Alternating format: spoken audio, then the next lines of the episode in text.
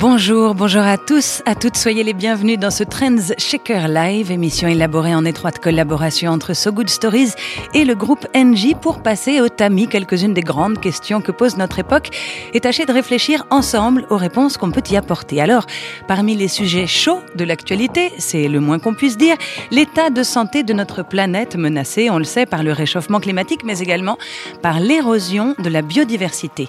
Si le réchauffement climatique est sur toutes les lèvres, on entend moins parler de la biodiversité comme d'un sujet à part entière.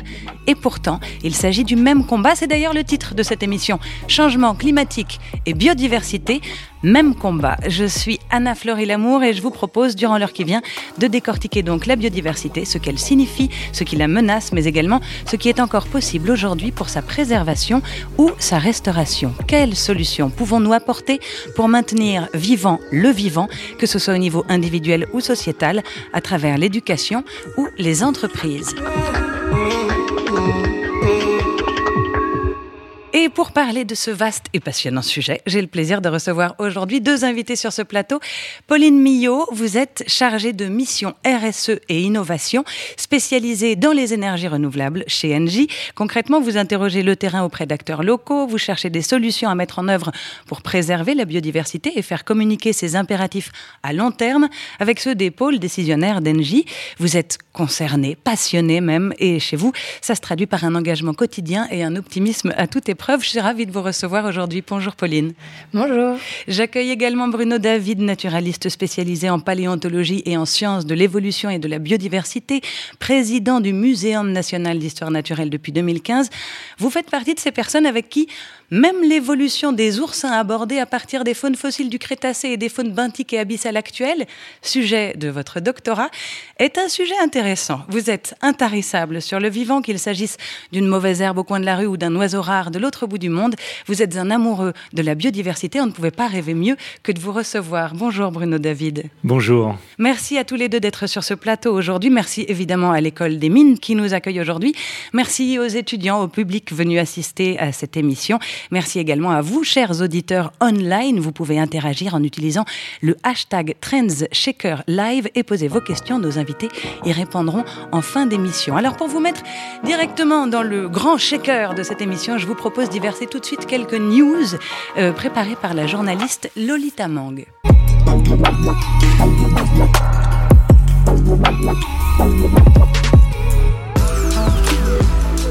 Bonjour à toutes et à tous, j'espère que vous êtes tous et toutes bien installés. Anna ne ment pas, j'ai avec moi non pas une, non pas deux, mais trois infos issues de la newsletter mensuelle de Trendshaker. C'est une newsletter qui chaque mois vous informe des nouvelles tendances sociales et environnementales. Le but, c'est placer sous les projecteurs toutes les initiatives qui participent à imaginer le monde de demain. Commençons par le sujet principal de cette newsletter. J'ai repéré plusieurs articles et il y en a un qui fait référence au nouveau rapport du GIEC, euh, qui est tombé sur la table en début d'année.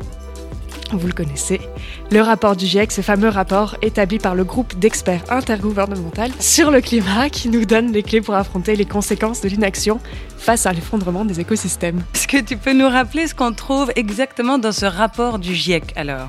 Alors, oui. Euh, préparez-vous, c'est costaud. Intensification des vagues de chaleur, augmentation des feux de forêt, élévation du niveau de la mer, avec plus 1,09 degrés par rapport à l'ère industrielle. Les conséquences du changement climatique réduisent la disponibilité de la nourriture et de l'eau, aggravent la pollution de l'air et créent des dégâts de plus en plus irréversibles sur les écosystèmes terrestres et marins. Selon les experts, les, effets du réchauffement touchent aujourd'hui plus de 3 milliards de personnes et vont s'accentuer, voire se cumuler avec chaque dixième de degré supplémentaire.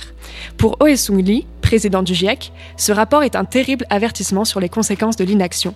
Il est maintenant clair que les progrès ne sont pas suffisants et qu'un sursaut sans précédent pour la préservation de la nature est la clé d'un futur viable. Et c'est précisément pourquoi on se réunit ici aujourd'hui. Pauline Millot, est-ce que vous avez une réaction, une pensée sur ce rapport du GIEC euh, oui, c'est vrai que l'été dernier, le GIEC avait déjà diffusé euh, un volet de son précieux rapport et qui mentionnait justement sans équivoque l'action de l'activité humaine sur le dérèglement climatique.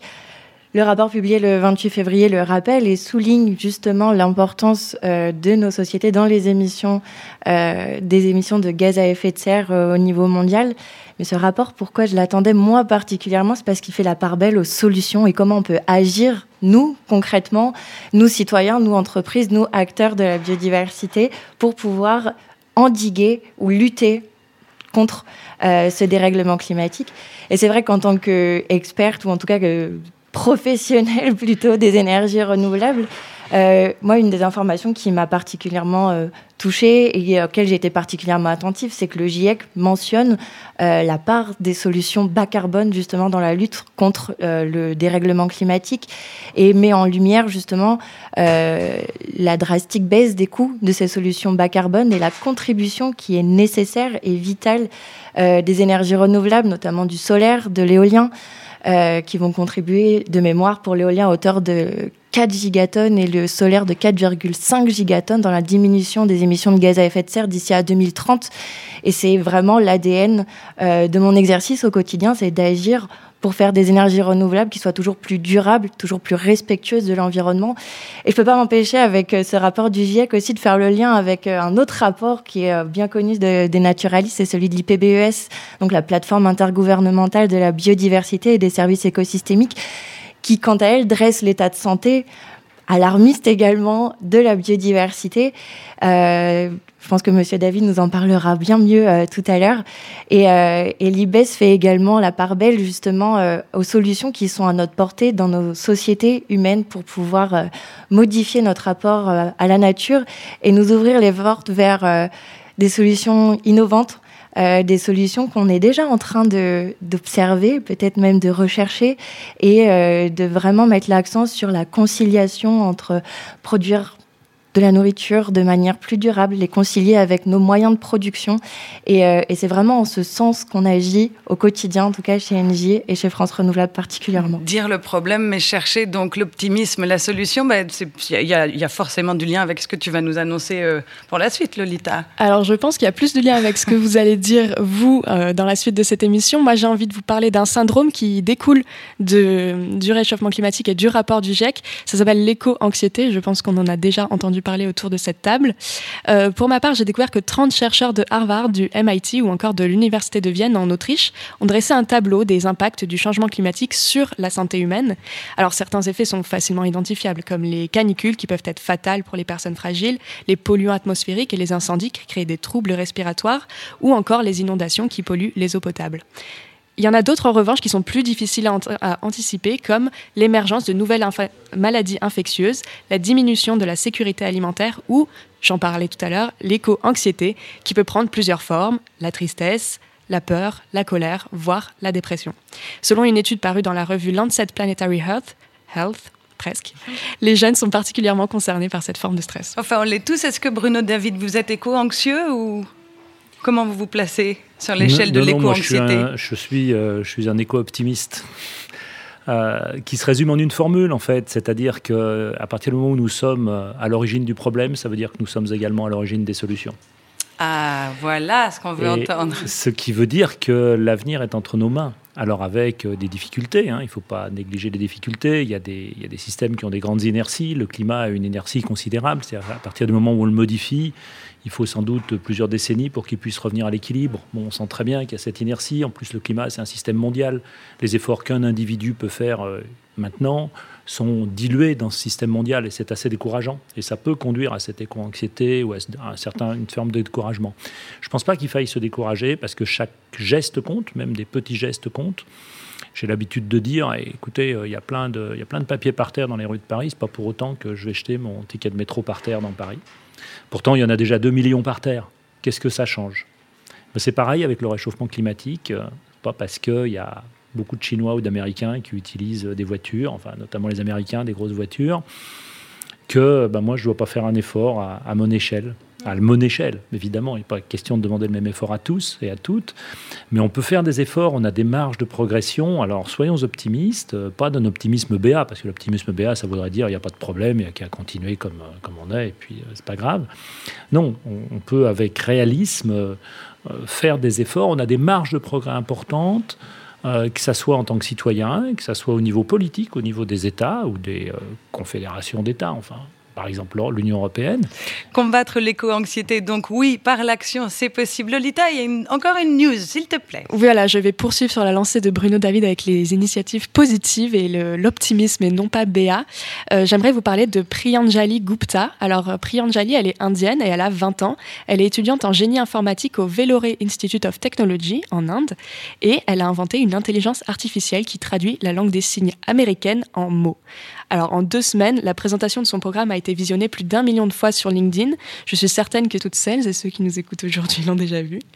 C'est très très impressionnant en effet comme innovation. Est-ce que pour vous, l'intelligence artificielle, c'est un outil ou une menace, notamment dans ce combat pour la biodiversité? Je ne crois pas qu'il faille croire non plus aux solutions miracles. Alors on a des leviers d'action, on a des leviers qui permettent de construire des réflexions, d'apporter des, solutions en essayant de, distinguer les choses aussi parce qu'on a des, euh, des solutions fondées sur la nature qu'on maîtrise assez bien, on sait à peu près où on va. Puis on nous parle aussi beaucoup de bio-inspiration, et derrière l'intelligence artificielle, il peut y avoir aussi de la bio-inspiration, donc aller s'inspirer de choses de la nature. Où là, c'est peut-être. Euh, on est parfois un petit peu plus dans le rêve et un petit peu moins dans la réalité quotidienne, avec des dimensions éthiques aussi qu'il faut savoir prendre en compte, hein, qu'on ne prend pas forcément en compte. Mais euh, il y, a déjà des choses qu'on sait faire. L'intelligence artificielle est un levier à notre disposition, mais c'est pas ça qui va sauver le monde non plus. Donc, euh, soyons réalistes, qui va sauver le monde s'il doit être sauvé et s'il arrive à être sauvé, ça sera nous, avec notre intelligence non artificielle, qui est quand même, à mes yeux, plus importante. Merci, c'est la fin de ce journal. Merci Lolita Mang. Alors, la biodiversité. Pour parler des mêmes choses, on va commencer par une définition qui s'impose celle de la biodiversité donc. Il s'agit, corrigez-moi, de la variété, de la diversité des espèces vivantes, micro-organismes, végétaux, animaux présentes dans un milieu, le nôtre, la Terre donc. En gros, Bruno David, il s'agit de la nature, non? Alors pas tout à fait, parce que la nature, ça intègre aussi tout ce qui est minéral, mm-hmm. donc la planète. Et puis la nature, nous sommes, nous faisons partie de la nature également. Donc on a toujours tendance à se dissocier un petit peu, mais je ne vais pas rentrer dans cette conversation philosophique. Non, là, on pourra. Euh, la biodiversité, alors c'est un vocable qui est relativement récent, qui a une trentaine d'années, qui a vraiment eu un succès à partir de Rio 1992, donc il y a mhm. juste 30 ans en fait. Mais euh, pourquoi on n'utilise pas biosphère? Oui. Pourquoi? Parce que la biosphère, euh, ça existe aussi. Ce terme existe depuis bien plus longtemps. Donc pourquoi on n'utilise pas biosphère? Cette biodiversité est devenue à la mode. Alors moi, je me suis posé la question et je me dis, mais biosphère, finalement, ça peut être considéré comme une entité statique. On, parle de l'atmosphère, de la lithosphère, enfin de différentes sphères qui constituent la planète. Et la biosphère, c'est la sphère vivante de la planète, mais c'est quelque chose de statique. Pour moi, biodiversité, on est dans une description dynamique de la vie sur Terre. Et cette description dynamique, on peut la regarder à l'échelle des gènes, à l'échelle des individus, des populations, des espèces, des écosystèmes. On peut la regarder de différentes manières, un petit peu comme si on éclairait l'objet biosphère avec des projecteurs de différentes couleurs, chaque couleur nous informant sur certaines caractéristiques. Et on peut regarder, par exemple, la richesse en espèces, combien j'ai d'espèces, combien j'ai d'individus au sein de chaque espèce, ce sont des abondances, combien euh, chacune de ces espèces pèse, qu'est-ce qui pèse le plus lourd sur Terre aujourd'hui, dans la biosphère d'aujourd'hui, euh, quelles sont les relations entre ces espèces, quelles sont les relations au sein de ces espèces, entre des protéines au sein des espèces, par exemple, quelles sont également quelle est la diversité génétique, quelle est la longueur de votre génome par rapport au génome d'une autre espèce, donc le nombre de barreaux de votre ADN, de l'espèce humaine par rapport à d'autres espèces. On peut regarder tout ça. Et pour moi, tous ces éclairages complémentaires, c'est la biodiversité. C'est ce que je mets derrière ce terme biodiversité. Alors ça complique un peu les choses, mais en même temps c'est un joli mot. Et puis euh, la vie est complexe, il faut accepter cette complexité. Bah oui, il faut différencier aussi, et c'est le, le, titre même de cette émission, deux combats liés à la durabilité de notre planète et surtout à la pérennité de notre présence, réchauffement climatique et biodiversité.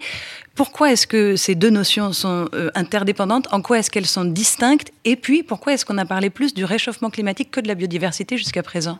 Alors, je pense que le réchauffement climatique, d'abord, c'est un tout petit peu plus simple à comprendre que la biodiversité. Petite définition rapide Mais je viens de vous donner une définition un petit peu compliquée de la biodiversité en vous disant c'est toutes ces choses-là à la fois. Le réchauffement, enfin, le climat, en gros, c'est une température et une humidité. Alors, les climatologues me haïraient pour ce que je viens de dire, mais euh, j'espère qu'il n'y en a pas. J'espère qu'il n'y en a pas. Euh, mais en, gros, tout le monde peut comprendre. Tout le monde comprend quand il fait froid, quand il fait chaud, quand il pleut ou quand il fait sec. C'est assez simple à comprendre. La biodiversité, c'est la vie, c'est multiforme, c'est complexe. Euh, est-ce qu'il y a un petit peu moins d'oiseaux dans les champs? Est-ce qu'il y en a plus? Euh, On s'en rend pas forcément compte. Est-ce que les insectes volent bien, volent pas bien? Euh, on a, on a beaucoup plus de mal à s'en rendre compte. Ceci étant, les deux sont un, étroitement liés, puisque là, depuis 3800 millions d'années, donc ça fait une éternité, la vie est apparue sur Terre et la vie, elle façonne la planète et elle participe aussi à façonner le climat. C'est-à-dire que le climat influence la vie. S'il fait sec, il y a certaines plantes qui vont pas pousser, certains animaux qui vont mal se porter. S'il fait trop chaud, ça va être pareil. Ou s'il fait trop froid, trop froid aussi d'ailleurs. Mais en même temps, la vie influence le climat. Elle influence le climat à travers euh, le grand cycle de l'oxygène ou le grand cycle du carbone, mais aussi à travers des choses qui sont des fois un petit peu plus surprenantes. Euh, on pense souvent au plancton océanique et on parle du plancton océanique qui produit une partie de l'oxygène sur Terre, mais on oublie de dire que le plancton océanique, qui produit, il fabrique, ces, ces microcellules végétales du, plancton océanique, fabrique une, molécule qui est un diméthylsulfure, donc on va l'appeler DMS en raccourci pour être simple, produit cette molécule et que cette molécule sert de point d'ancrage à la vapeur d'eau qui s'évapore des océans, qui va faire des gouttelettes qui vont faire des nuages. Donc quand il fait très très beau, il y a évidemment beaucoup de plancton parce que l'usine à fabriquer ces microcellules fonctionne à plein avec la photosynthèse. Donc il y a beaucoup de DMS, donc il y a beaucoup de points d'ancrage pour de la vapeur d'eau et comme il fait beau, la vapeur d'eau s'évapore. Donc ça fabrique beaucoup de nuages. À partir du moment où il y a des nuages, il y a moins de plancton, il y a moins de DMS, donc il y a moins de nuages. Et donc il refait beau. Et donc on est dans un cycle vertueux qui est totalement, enfin qui est en grande partie sous le contrôle du plancton océanique sans même qu'on s'en rende compte. Et la nébulosité qu'on reçoit sur les continents et qui tombe aussi sur l'océan, une partie de cette nébulosité, elle est due au plancton océanique. Et ça on ne le sait pas. Il y a la, dans la biodiversité, mais également dans le réchauffement climatique, après tout, cette question de la place de l'homme au monde, une question philosophique, vous l'évoquiez il y a quelques secondes, pourquoi ne pas la poser après tout? L'homme a voulu s'imposer comme maître de l'univers, on a taillé des arbres ronds en carré, on a coupé des routes, on a déplacé des espèces, on a épuisé des ressources naturelles, j'en passe et des meilleures, c'est une façon de parler. S'il fallait dater euh, toutes ces toutes ces choses qu'on a faites euh, et qui créent les conditions de notre propre perte, ce serait quoi? La révolution industrielle? Alors c'est une accélération, mais ça, commence évidemment bien bien avant. La première grande révolution, c'est la révolution néolithique. C'est il y a 10 000 ans, quand l'homme se sédentarise, passe à l'agriculture et à l'élevage. Avec, euh, ça emporte toute une série de conséquences sur les modifications des paysages. On a par exemple fait des carottes, enfin des carottes au sens sédimentaire, hein. mhm. fait des prélèvements dans les couches sédimentaires au fond des lacs jurassiens, dans le Jura, et on date précisément l'installation des hommes sur les berges du lac, avec les cités lacustres, sans même les traces, parce qu'on voit les, les, cortèges polliniques, qu'on appelle les cortèges polliniques, donc qui donnent aussi le, rhume des foins, parfois. Euh, on, date, on voit l'apparition des hommes et les cortèges polliniques se modifient avec l'installation des hommes. Et on est il y, a, il y a 10 000 ans. Oui, mais là, on ne crée pas les conditions de notre propre perte encore. C'est un début. C'est un C'est une modification des paysages. Alors évidemment, à ce niveau-là, ça ne changeait pas l'équilibre de la planète. On a des pollutions au plomb qui sont assez considérables dans l'Empire romain, ah avec du saturnisme. On n'en parle pas assez. Ça existait déjà. Donc on voit, après, c'est progressif, ça dépend combien nous sommes sur Terre et quel est notre usage moyen de la planète. Alors évidemment, plus nous sommes nombreux et plus notre usage est intensif, pire seront les conditions. Et c'est pour ça qu'avec la révolution industrielle, tout cela s'est énormément accéléré. Il y a eu l'utilisation aussi des, énergies fossiles. Alors on est à l'école des mines, donc les gens savent des mines, ça veut dire ce que ça veut dire. Hein. Il y a des énergies fossiles. L'exploitation mm. du charbon est en partie euh, née ici, dans ces écoles des mines, que ce soit à Paris ou à Alès, par exemple. Mais euh, il faut savoir que quand on brûle une énergie fossile, c'est-à-dire du pétrole, du gaz ou du charbon, euh, c'est une manière, entre guillemets, de rééclairer un soleil du passé géologique de la Terre. C'est comme si on avait un deuxième soleil qu'on mettait en route. Pourquoi? Parce que cette énergie fossile, on la tire de matières organiques qui sont liées à la photosynthèse d'il y a des centaines de millions d'années, qui, ont généré cette matière organique à travers les plantes qui l'ont captée. Et donc, c'était l'énergie solaire qu'on va retrouver dans l'énergie solaire fossile, qu'on va retrouver dans le charbon, dans le pétrole d'aujourd'hui. Et quand on le brûle, c'est comme si on relibérait cette énergie solaire. C'est ça qui se passe, en fait. Et donc, on rééclaire un deuxième soleil. Et donc, ça nous réchauffe à travers le mécanisme des gaz à effet de serre, bien sûr, mais l'image, elle est là quand même. D'accord. Parmi les principales causes de l'érosion de la biodiversité, on peut citer la destruction, la fragmentation ou l'artificialisation des habitats naturels, la pollution des eaux, euh, on en parlait, le changement climatique, la, climatique pardon, la surexploitation également euh, des prélèvements directs d'organismes vivants à des niveaux supérieurs à leur taux naturel de renouvellement. Très bien, il se passe tout ça. En quoi est-ce que véritablement ça menace l'existence humaine sur Terre? Alors, ça menace l'existence humaine parce qu'il faut que nous réalisions que nous sommes en interdépendance avec le reste du vivant. Et ça, on a beaucoup de mal à le concevoir parce que ça rejoint un petit peu ce que je commençais de dire sur la, philosophie de notre positionnement sur Terre. On s'est longtemps considéré comme séparé de la nature. Il y avait les humains d'un côté, la nature de l'autre. On était dans un système. À côté ou au-dessus? Peu importe. Mais en tout cas, c'était séparé on était séparés du reste de la, de, la, nature, je dis bien du reste de la nature, donc il y avait la nature, il y avait les humains, et on était dans un système d'une pensée dualiste, en fait, avec les humains, la nature. Que ça soit pour massacrer la nature, et parce qu'il fallait s'en défendre aussi, je veux dire, quand on avait un lion au fond de son jardin, euh, c'était pas très plaisant, hein, donc on avait envie de se débarrasser du lion. Euh, que ça soit pour l'exploiter à travers l'agriculture depuis 10 000 ans, à travers différentes actions, à travers ce qu'on a pu faire dans la révolution industrielle. Enfin, tout ça, ça s'est, effectivement produit, mais on se voyait à côté. Et puis, quand on arrive dans les années 70, 80 du XXe siècle, on se dit, mais quand même, cette pauvre nature, on va, on va essayer de s'en occuper. On voit bien que ça va pas très bien. Mais on est toujours dans ce système de pensée où on croit qu'on va gérer le problème, que nous sommes à côté. Hmm. Mais les scientifiques ont alerté bien avant, mais on est en train, de, au niveau de la société dans son ensemble, de commencer vraiment de réaliser que nous ne sommes pas à côté. Euh, nous sommes dans la nature. Il faut retrouver notre place dedans. On est dans un système mm. qui ne doit pas être dans une pensée dualiste avec les humains d'un côté, la nature de l'autre. Nous sommes dedans. Et je prends souvent une image de dire, bon, on est un peu comme sur un, terrain de foot ou un terrain de rugby, nous faisons partie des joueurs. On n'est ni en position d'entraîneur, ni en position d'arbitre. Mais alors ça me permet de vous poser la question suivante, c'est est-ce que l'homme est responsable de tout? Est-ce que dans cette érosion de la biodiversité, il n'y a pas des choses qui se seraient faites naturellement sans l'intervention humaine? Des disparitions d'espèces, de... Il y a toujours eu des espèces qui ont disparu, des espèces qui sont apparues, mais à des rythmes totalement différents. Le problème que, provoque l'espèce humaine, c'est qu'on est sur un changement de rythme absolument considérable.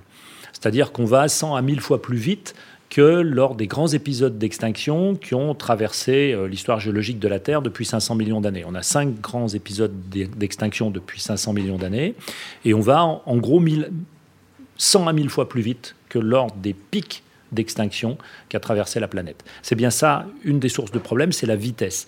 Parce qu'on enlève des espèces, on fait disparaître des espèces ou on fait décliner des espèces. Il y a d'ailleurs beaucoup plus de déclin que de disparition. On fait décliner des espèces à une vitesse considérable, bien plus rapide que la reconstitution des espèces, parce qu'il y a des espèces qui peuvent apparaître, mais une espèce animale qui apparaît, en moyenne, il y a des exceptions, et je pourrais vous parler d'exceptions qui sont des exceptions amusantes si ça, si vous intéresse, ah mais euh, en gros, une espèce, il faut entre 10 000 et 100 000 ans pour que ça apparaisse.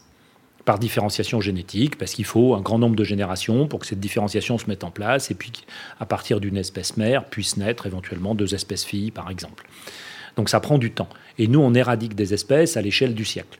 Donc on voit bien qu'il y, a un différentiel euh, très important entre un siècle et 10 000 ans. Bon, bah, de toute façon, ça, ça, coince à un moment donné. Même si de temps en temps, on constate qu'il y a des apparitions d'espèces qui sont beaucoup plus rapides euh, de manière anecdotique. Alors je peux vous raconter une anecdote ah oui, si ça vous intéresse.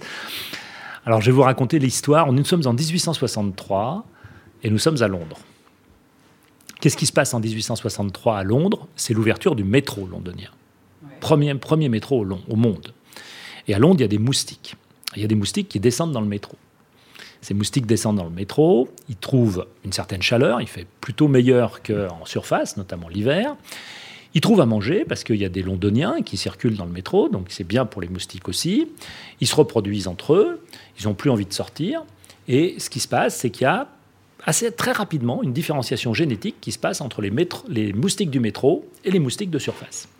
Et on a fait des études génétiques depuis euh, dessus et on constate que c'est devenu deux espèces différentes. Ah oui. Et qu'il y a une proximité entre les moustiques qui se trouvent sur une certaine ligne, Circle Line par exemple, plus importante qu'entre les moustiques d'une station et les moustiques qui sont juste à côté en surface. Incroyable. Et alors, donc cette nouvelle espèce, en combien de temps?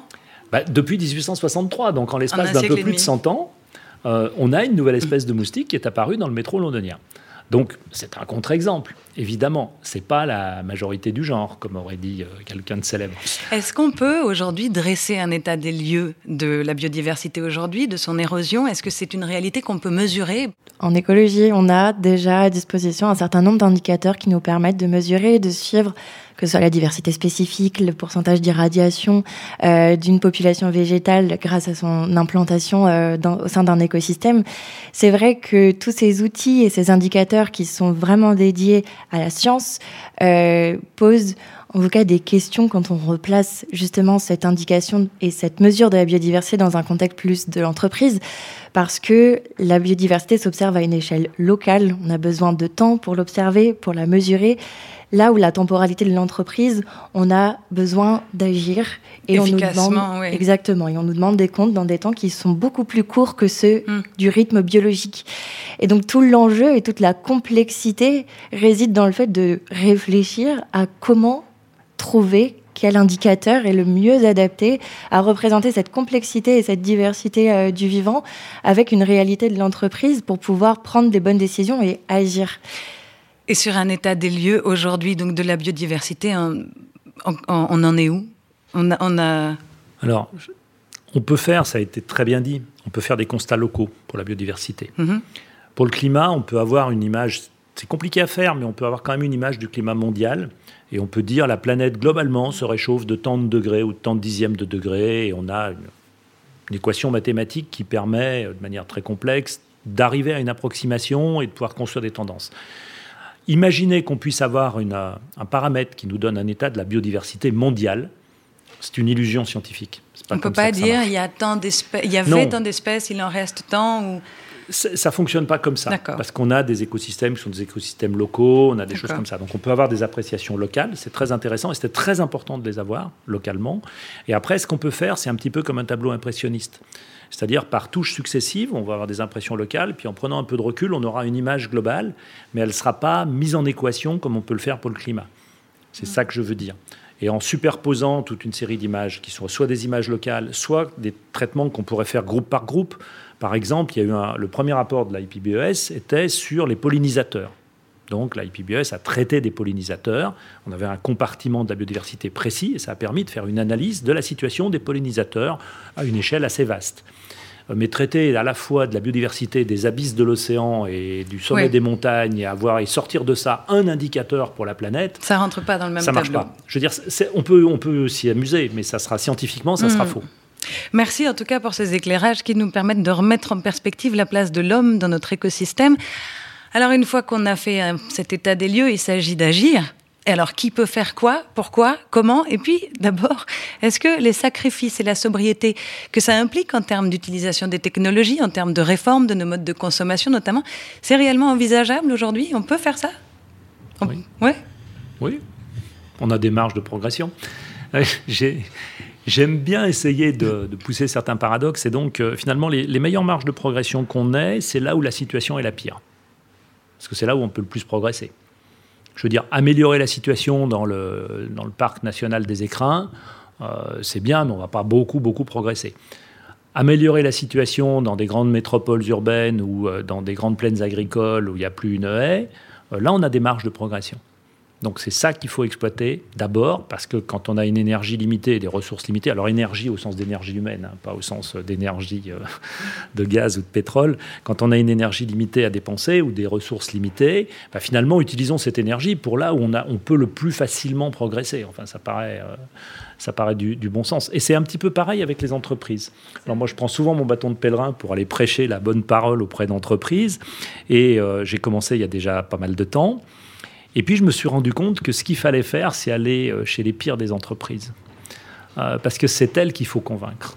C'est un peu le coup de pied au fond de la piscine, quoi, en fait, ce que vous dites. Non, pas vraiment. C'est-à-dire que je me suis dit que, quitte à faire une, conférence et sensibiliser des personnes à des sujets euh, qui traitent de l'environnement, que ce soit le changement climatique ou la biodiversité, autant aller essayer de convaincre les gens qui en sont le, moins, le plus loin de ces questions-là. Euh, si je vais faire une conférence euh, dans un, dans un club écologiste, euh, bon, bah, c'est bien. mais on va être dans l'entre-soi et globalement, les gens vont pas changer de comportement. Ils ont déjà un comportement qui est assez satisfaisant. donc c'est plutôt en allant voir des entreprises qui sont peu vertueuses et c'est celle-là qu'il faut convaincre, parce que c'est là aussi que sont les marges de progression. Il y a les sommets internationaux qui définissent des politiques générales, il y a les actions nationales qui se déclinent sur le territoire, il y a bien évidemment aussi les actions citoyennes à échelle d'individus. L'apprentissage scolaire également, aussi maigre soit-il encore aujourd'hui, il faut bien le dire, et pourtant beaucoup d'efforts sont faits dans ce sens. Euh, restaurer la biodiversité, s'occuper de la, de, de, de, de, la remettre en avant, de la, de, la, de la soigner, ça commence par l'éducation, par l'école, c'est ça? Bien sûr. Là, je vais parler du muséum, forcément. Ben voilà. Mais non, mais ça, ça commence par ce que moi j'appelle même l'instruction. Euh, plus que, enfin, l'éducation aussi, bien sûr, mais aussi l'instruction.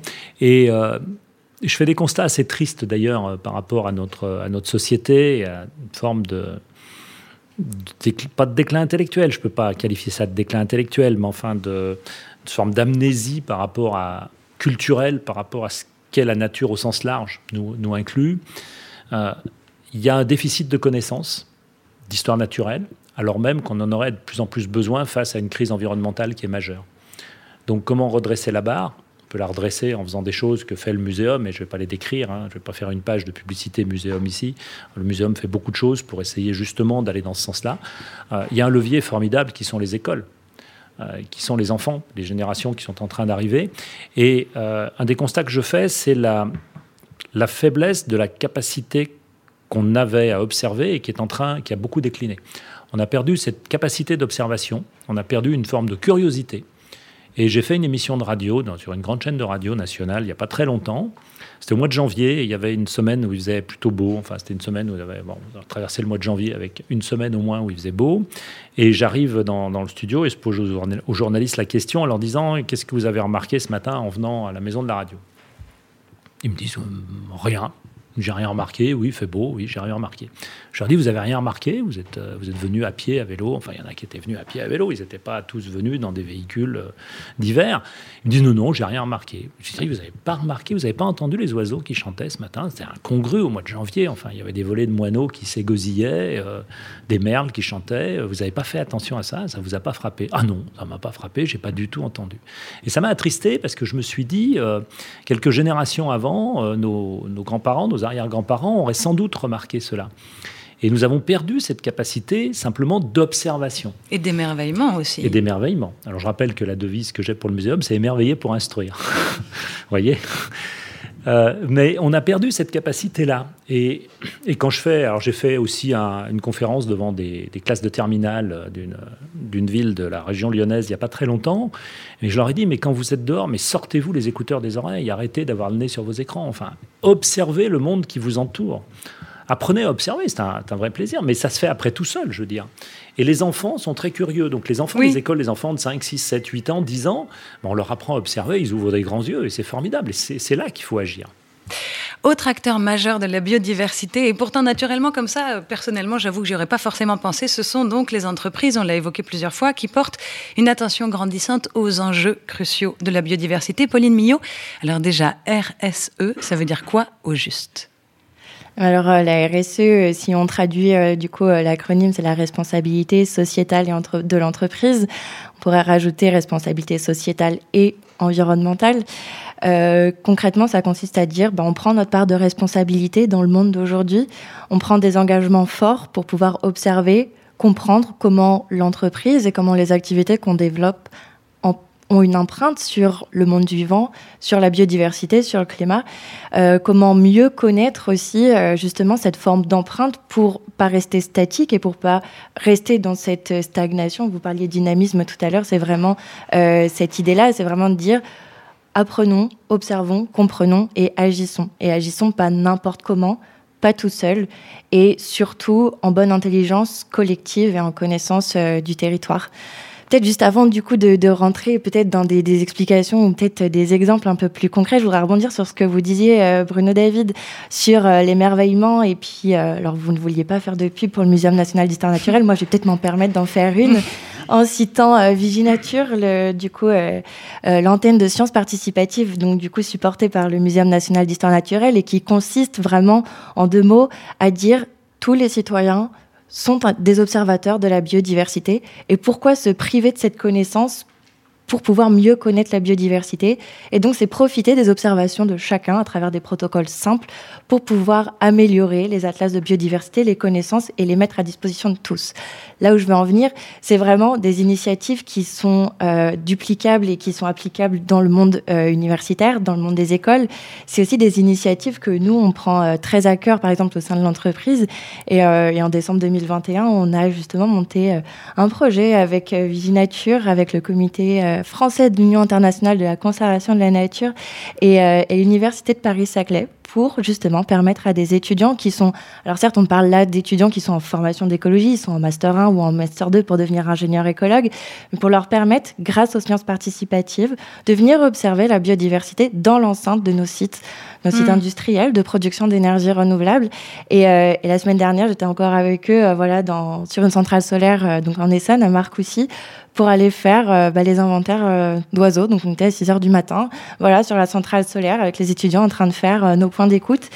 Et c'est vraiment une démarche volontaire qu'on mène. Je pourrais vous en citer d'autres, mais c'est vraiment. Ce que j'entends, pardon, dans ce que vous dites, c'est la collaboration qu'il y a. On pourrait penser que les entreprises font euh, prennent leurs responsabilités dans leur coin. Non, il y a une vraie collaboration, et c'est ce que vous disiez, avec différentes structures, associations, ONG, des tiers-lieux, euh, euh, avec lesquels donc vous, vous, vous, construisez à la fois des projets pour tâcher que votre empreinte soit la, la, la, la meilleure, la moins pire possible, je ne sais pas comment le présenter le plus positivement, mais également pour éduquer et contribuer à ce que cet émerveillement se généralise. Alors, est-ce que ce qu'on appelle la soft law, euh, c'est très très important dans l'encadrement de, la façon dont les entreprises euh, prennent leurs responsabilités? C'est vrai que ce qu'on pourrait appeler la soft law, c'est aussi euh, le regard des autres acteurs, de nos parties prenantes et comment elles nous encouragent à toujours faire mieux, à toujours bah voilà, prendre le temps d'observer, prendre le temps de mieux connaître et prendre le temps d'agir. Je dirais pas que c'est vraiment une contrainte ou que ce soit vraiment euh, quelque chose qui, nous freine ou en tout cas qui nous contraigne dans notre activité au quotidien. C'est plus que ça, c'est un moteur. Et aujourd'hui, c'est pas un euphémisme quand on dit que chacun doit prendre sa part de responsabilité. Nous, on la prend et bien sûr qu'on se fait guider. Bien sûr qu'on va pas agir dans notre coin, même si euh, au sein des entreprises, on voit une montée aussi du, recrutement d'écologues. J'en suis la preuve euh, sur des sujets euh, qui sont à l'échelle d'un projet ou même à l'échelle de la définition et du déploiement d'une stratégie biodiversité qu'on part maintenant euh, euh, depuis, euh, depuis 2010 déjà dans les entreprises, on voit vraiment que la biodiversité, ça a une part intégrante dans la gouvernance, dans les processus de décision, dans les processus d'action. Alors concrètement, une entreprise qui se lance dans des actions pour la préservation de la biodiversité, c'est quoi? Quelles sont les actions concrètes? Vous pouvez évidemment nous parler de ce que vous faites chez Engie. Ça sera beaucoup plus facile pour moi, bien évidemment. concrètement, déjà, il faut avoir conscience que développer un projet, c'est une opportunité certaine d'agir en concertation avec le territoire. Parce que qui mieux que les personnes qui vivent au sein de ces territoires connaissent la biodiversité Et c'est vraiment l'idée d'un écosystème un petit peu qui grouille, comme le, sol d'une forêt, par exemple, où nous, on s'inscrit en tant que, que, avec cette volonté de développer, euh, du coup, euh, toute une strate euh, autour de nous au service de nos clients. Et c'est vraiment l'idée de dire, bah voilà, vous, quelle est votre connaissance, quelle connaissance vous avez, comment vous pouvez nous orienter, quel message, quelle information vous avez à nous fournir pour que nous, on puisse derrière venir mettre notre expertise d'ingénieur, euh, notre expertise aussi au niveau des marchés, pour pouvoir avoir cet échange et cette interconnexion vraiment euh, des expertises, des capacités.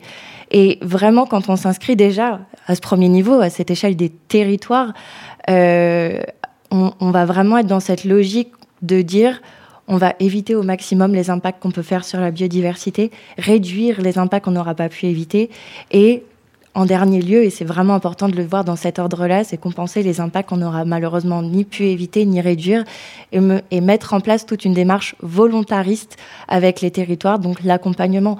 Pour vous donner des exemples dans les énergies renouvelables, quand on réfléchit à implanter par exemple un nouveau parc éolien, on va éviter bien évidemment de s'implanter sur les couloirs de migration euh, qui sont déjà très bien connus par les naturalistes et qui sont très bien répertoriés euh, à l'échelle de la France, mais aussi euh, à l'échelle d'autres géographies.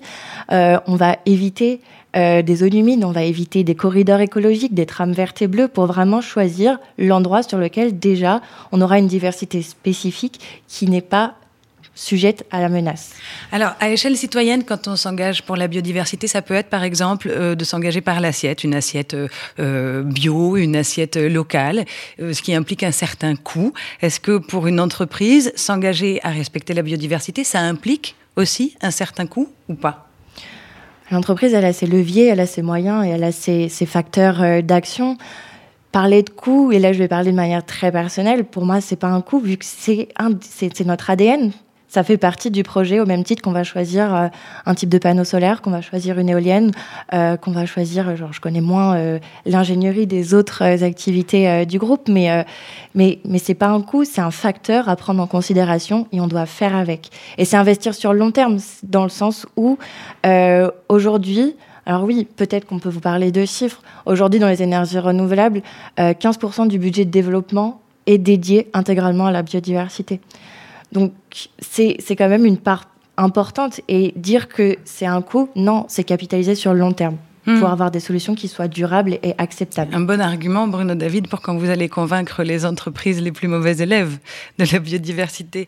Est-ce qu'il est encore possible aujourd'hui pour une entreprise ou pour le développement d'un projet de faire l'impasse sur la biodiversité? Absolument pas. Alors, euh, une entreprise ou, une association qui souhaite intervenir sur le terrain, il y a, ce que j'ai compris, c'est qu'il y avait trois façons possibles de le faire.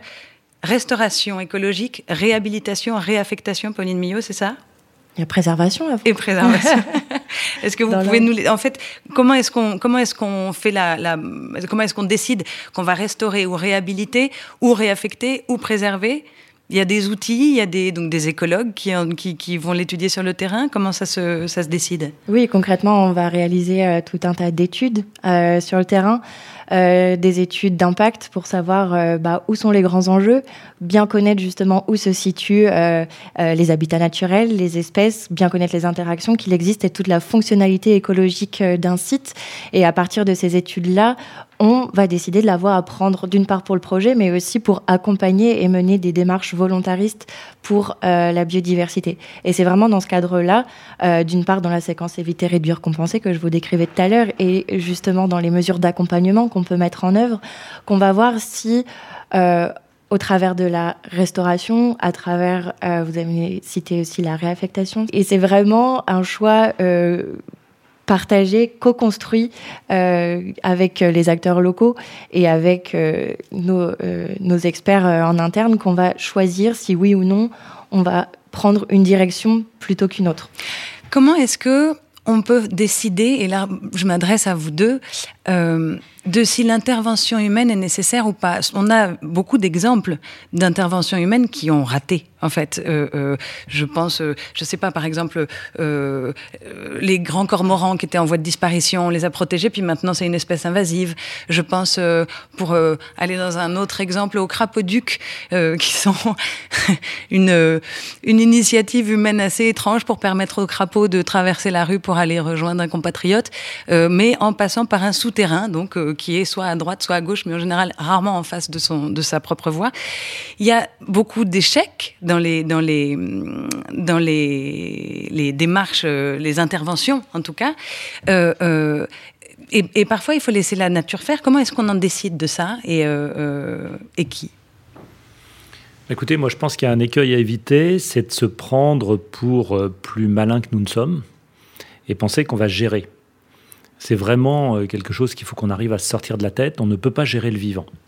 la technologie fait des choses absolument magnifiques. Dès lors qu'on est dans, le monde de la physique, en gros, et qu'on est capable de le mettre en équation, on est capable d'envoyer euh, un, robot sur Mars avec persévérance. Enfin, on fait des choses absolument extraordinaires.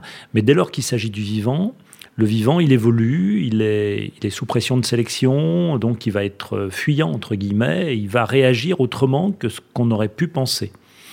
On peut faire des choses, mais il faut rester modeste dans nos actions. Et j'adore donner un exemple qui montre à quel point euh, notre arrogance peut nous perdre, même pour des choses très simples. On a tous entendu parler des punaises de lit récemment. Oui. Je ne sais pas si vous avez été victime Si, si, il y a même des campagnes. Euh. Oui, bien sûr. On a les punaises de lit. Mais il faut savoir que les punaises de lit, les premières traces d'interaction entre l'homme et les punaises de lit, on les a dans des tombes égyptiennes. Euh, très anciennes. On en a des traces à travers des textes du Moyen Âge, de, la Renaissance, enfin à travers toutes les époques. Et puis, au lendemain de la Deuxième Guerre mondiale, on a le DDT. Donc on utilise du DDT de manière massive et on se débarrasse des punaises de lit. on dit, mais regardez, on a, géré. Une punaise de lit, c'est jamais qu'un insecte, franchement, on se dit, par rapport à nous, punaise de lit, c'est rien on se débarrasse des punaises de lit. Puis là, on voit réapparaître les punaises de lit. Donc, qu'est-ce qui s'est passé? On a juste exercé une pression de sélection darwinienne sur les populations de punaises de lit. On a sélectionné des punaises de lit résistantes aux insecticides. Et elles reviennent parce qu'on ne les a pas éradiquées en plein, parce que le vivant, il évolue, il y a une variabilité dans la population, et qu'on a, on a sélectionné ces punaises résistantes. Et ce qu'on est en train de faire maintenant avec des produits chimiques encore plus puissants, on sélectionne la, prochaine génération de punaises de lit pour dans 30 ans. Donc, une bonne euh, nouvelle. c'est une bonne nouvelle pour nos successeurs. Non, mais, non, mais c'est juste un petit exemple pour anecdotique pour dire, regardez, même avec une chose aussi simple que la punaise de lit, on ne va pas gérer. Oui, il ne s'agit pas de gérer, mais d'accompagner. Donc il faut accompagner, il faut accompagner, c'est totalement différent. Et, ça, on sait faire. Et il y a des choses qu'on peut faire. Et puis là aussi, on a des marges de progrès à différents endroits. Euh, on est capable d'observer, on est capable de comprendre, on est capable de, différentes actions. Mais il ne faut pas croire qu'on va tout résoudre. On en revient. La, la meilleure chose à faire, c'est effectivement, c'est éviter. Il vaut mieux éviter euh, plutôt que d'avoir à réduire ou compenser, parce que dès qu'on commence à compenser ou à réduire, euh, ben, on commence à rentrer dans un domaine où il peut nous arriver des retours de, des retours de boomerang mm. qu'on n'avait pas forcément prévus. On en revient à cette question philosophique qu'on a évoquée deux fois déjà, de la place de l'homme, non pas à côté, sur, en dessous de la nature, mais au milieu intégré, donc au cycle du vivant. Merci beaucoup à vous deux pour cette conversation qu'on va poursuivre dans quelques instants avec les questions des auditeurs, des questions posées via Twitter avec le hashtag TrendsShakerLive.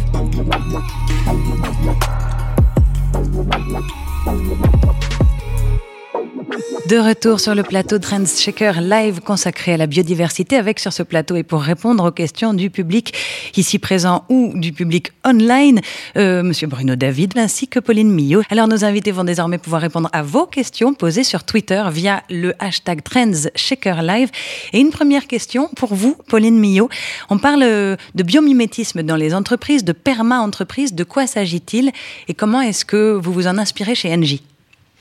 Alors la perma-entreprise, c'est comment euh, s'inspirer de l'organisation de vivants pour pouvoir essayer, ou en tout cas d'apprendre de cette organisation à rendre les entreprises plus efficaces, plus efficientes euh, dans leurs activités euh, du quotidien.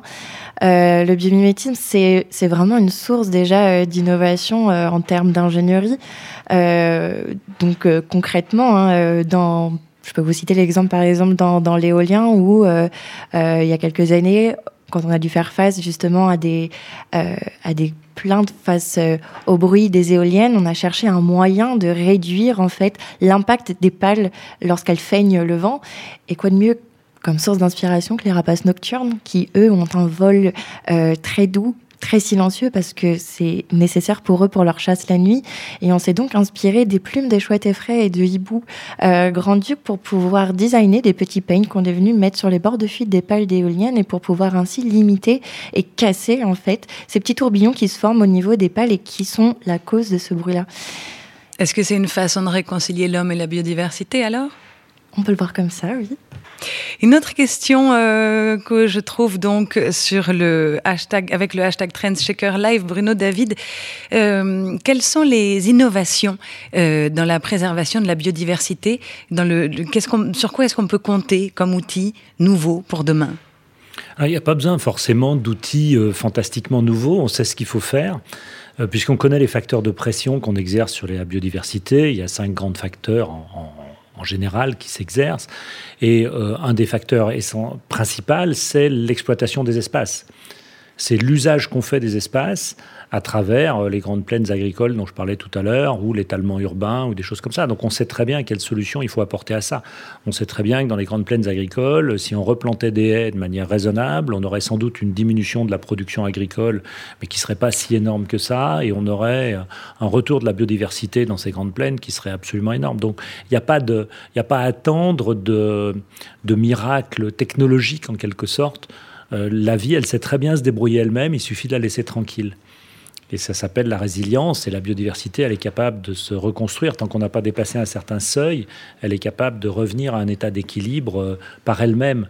Donc, euh, il s'agit simplement de faire attention, d'avoir conscience de nos actes et puis de, voir comment comment on peut laisser faire et jusqu'à quel point, parce qu'il ne faut pas oublier non plus que l'espèce humaine a parfaitement le droit de vivre, et que la question, c'est comment nous coexistons avec le reste du vivant. C'est pas, nous ne sommes pas à part, nous sommes dedans, mais on a le droit d'exister puisque nous sommes dedans. Et donc, comment nous coexistons sans pour autant euh, tout remettre en cause et retourner à l'âge de la bougie ou des cavernes hein? euh, une autre question pour vous encore, Bruno David. Outre le fait d'observer la nature, que pouvez-vous nous conseiller pour mieux comprendre la biodiversité? Des lectures, Alors, des guides naturalistes. Je ne vais pas faire la promotion des livres que j'ai pu écrire, mais euh, non, non, mais promenez-vous, soyez attentifs à ce qui vous entoure. Euh, munissez-vous d'un guide naturaliste, d'une petite loupe. Je dis souvent, euh, regardez ce qui est tout petit.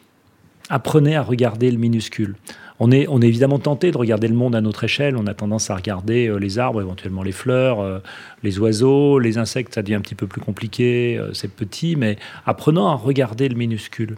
Ne regardons pas que les, grands arbres, allons voir des fleurs microscopiques, essayons de voir promenez-vous avec une loupe dans votre poche. Mais je, vous rejoins là-dessus. Avec euh, cette, on a l'impression quand on parle de la biodiversité qu'il s'agit d'espèces d'oiseaux rares qui disparaissent à l'autre bout de la planète, de récifs coralliens qu'on ne verra jamais, alors que la biodiversité, elle est devant chez nous, elle est au coin de la rue, elle est en ville. Elle est en ville, elle est partout et elle est avant tout microscopique.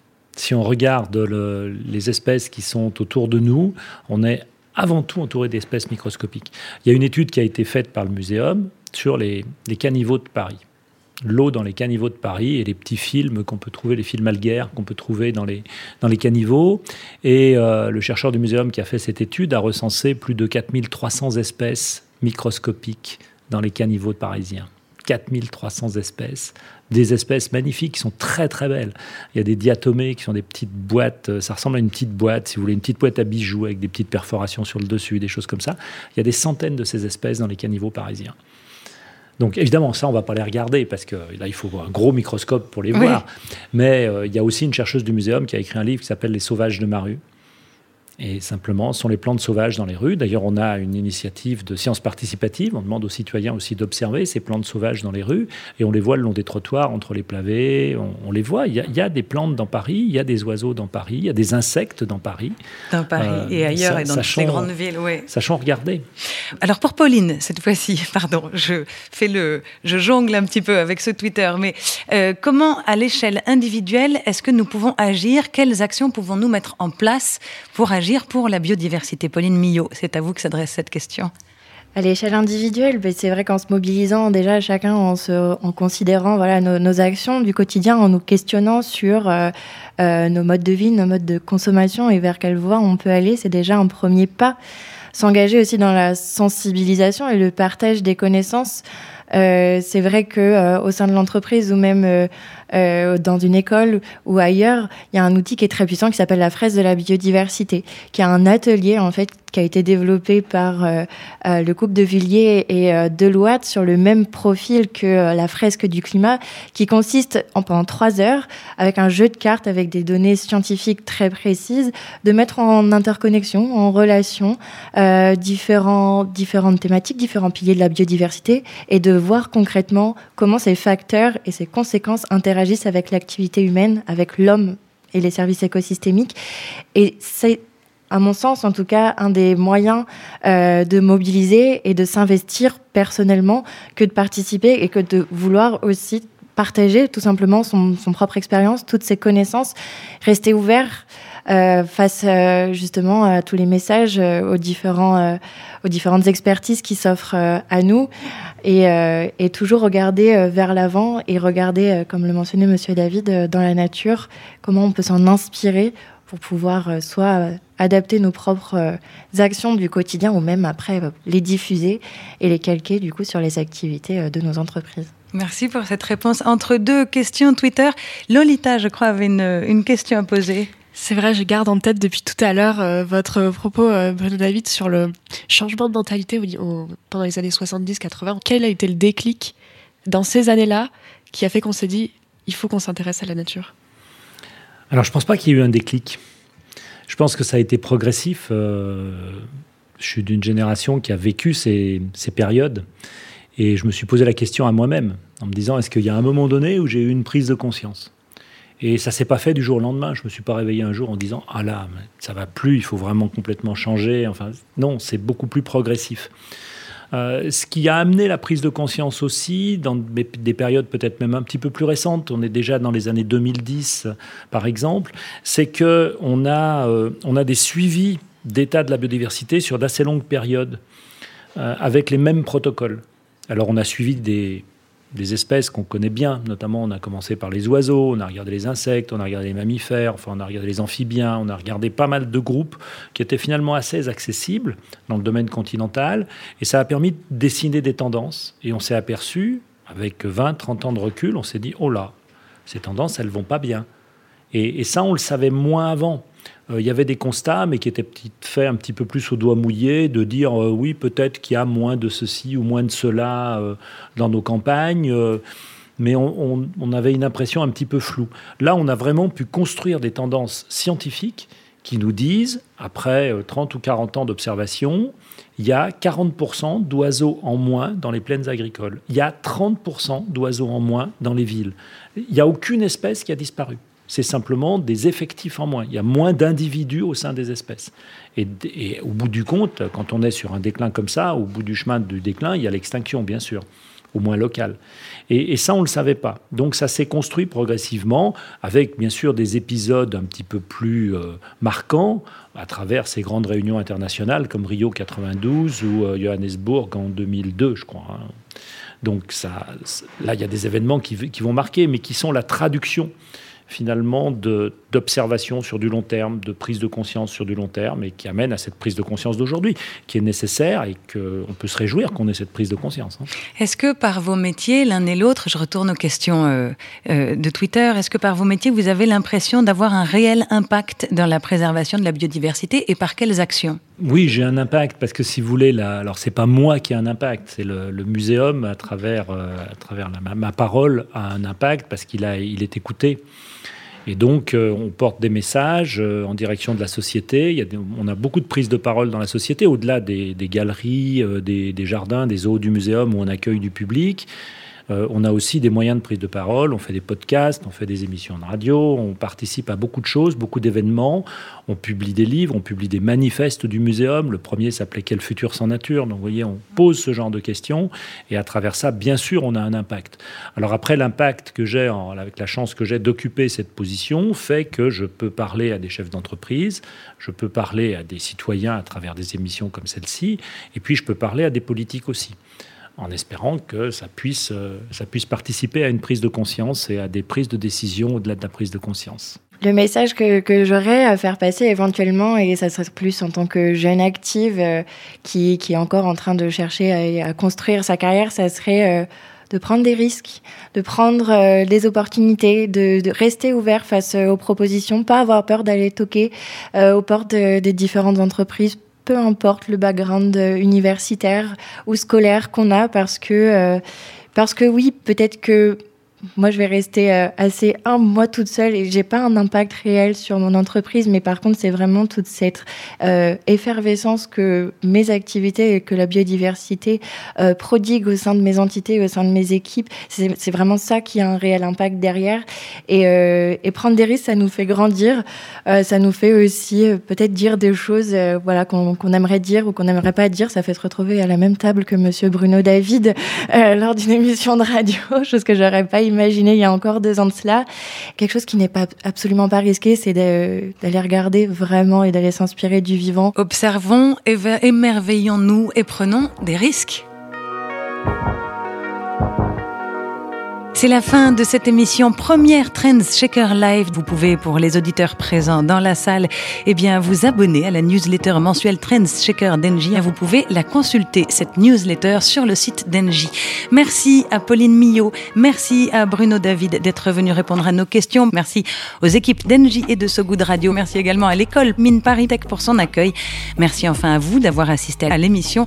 Posez vos questions en présentiel, comme il est désormais coutume de dire, ou via les réseaux sur lesquels vous pouvez partager, partager, partager. Oui, cette émission qui, je le précise, sera réécoutable à l'envie sur toutes les plateformes, dont le site de sogoodstories.com. Et je vous propose de nous quitter sur ces mots de Théodore Monod, le peu qu'on peut faire, le très peu qu'on peut faire. Il faut le faire. À très bientôt. Au revoir.